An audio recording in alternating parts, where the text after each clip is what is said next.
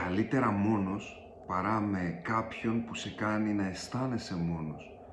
Όταν είσαι με έναν άνθρωπο που δεν σε εκτιμά, πέραν το ότι χάνεις χρόνο, δεν είσαι ανοιχτός στο να γνωρίσεις ανθρώπους οι οποίοι θα αναγνωρίσουν την αξία σου και θα σε αγαπήσουν.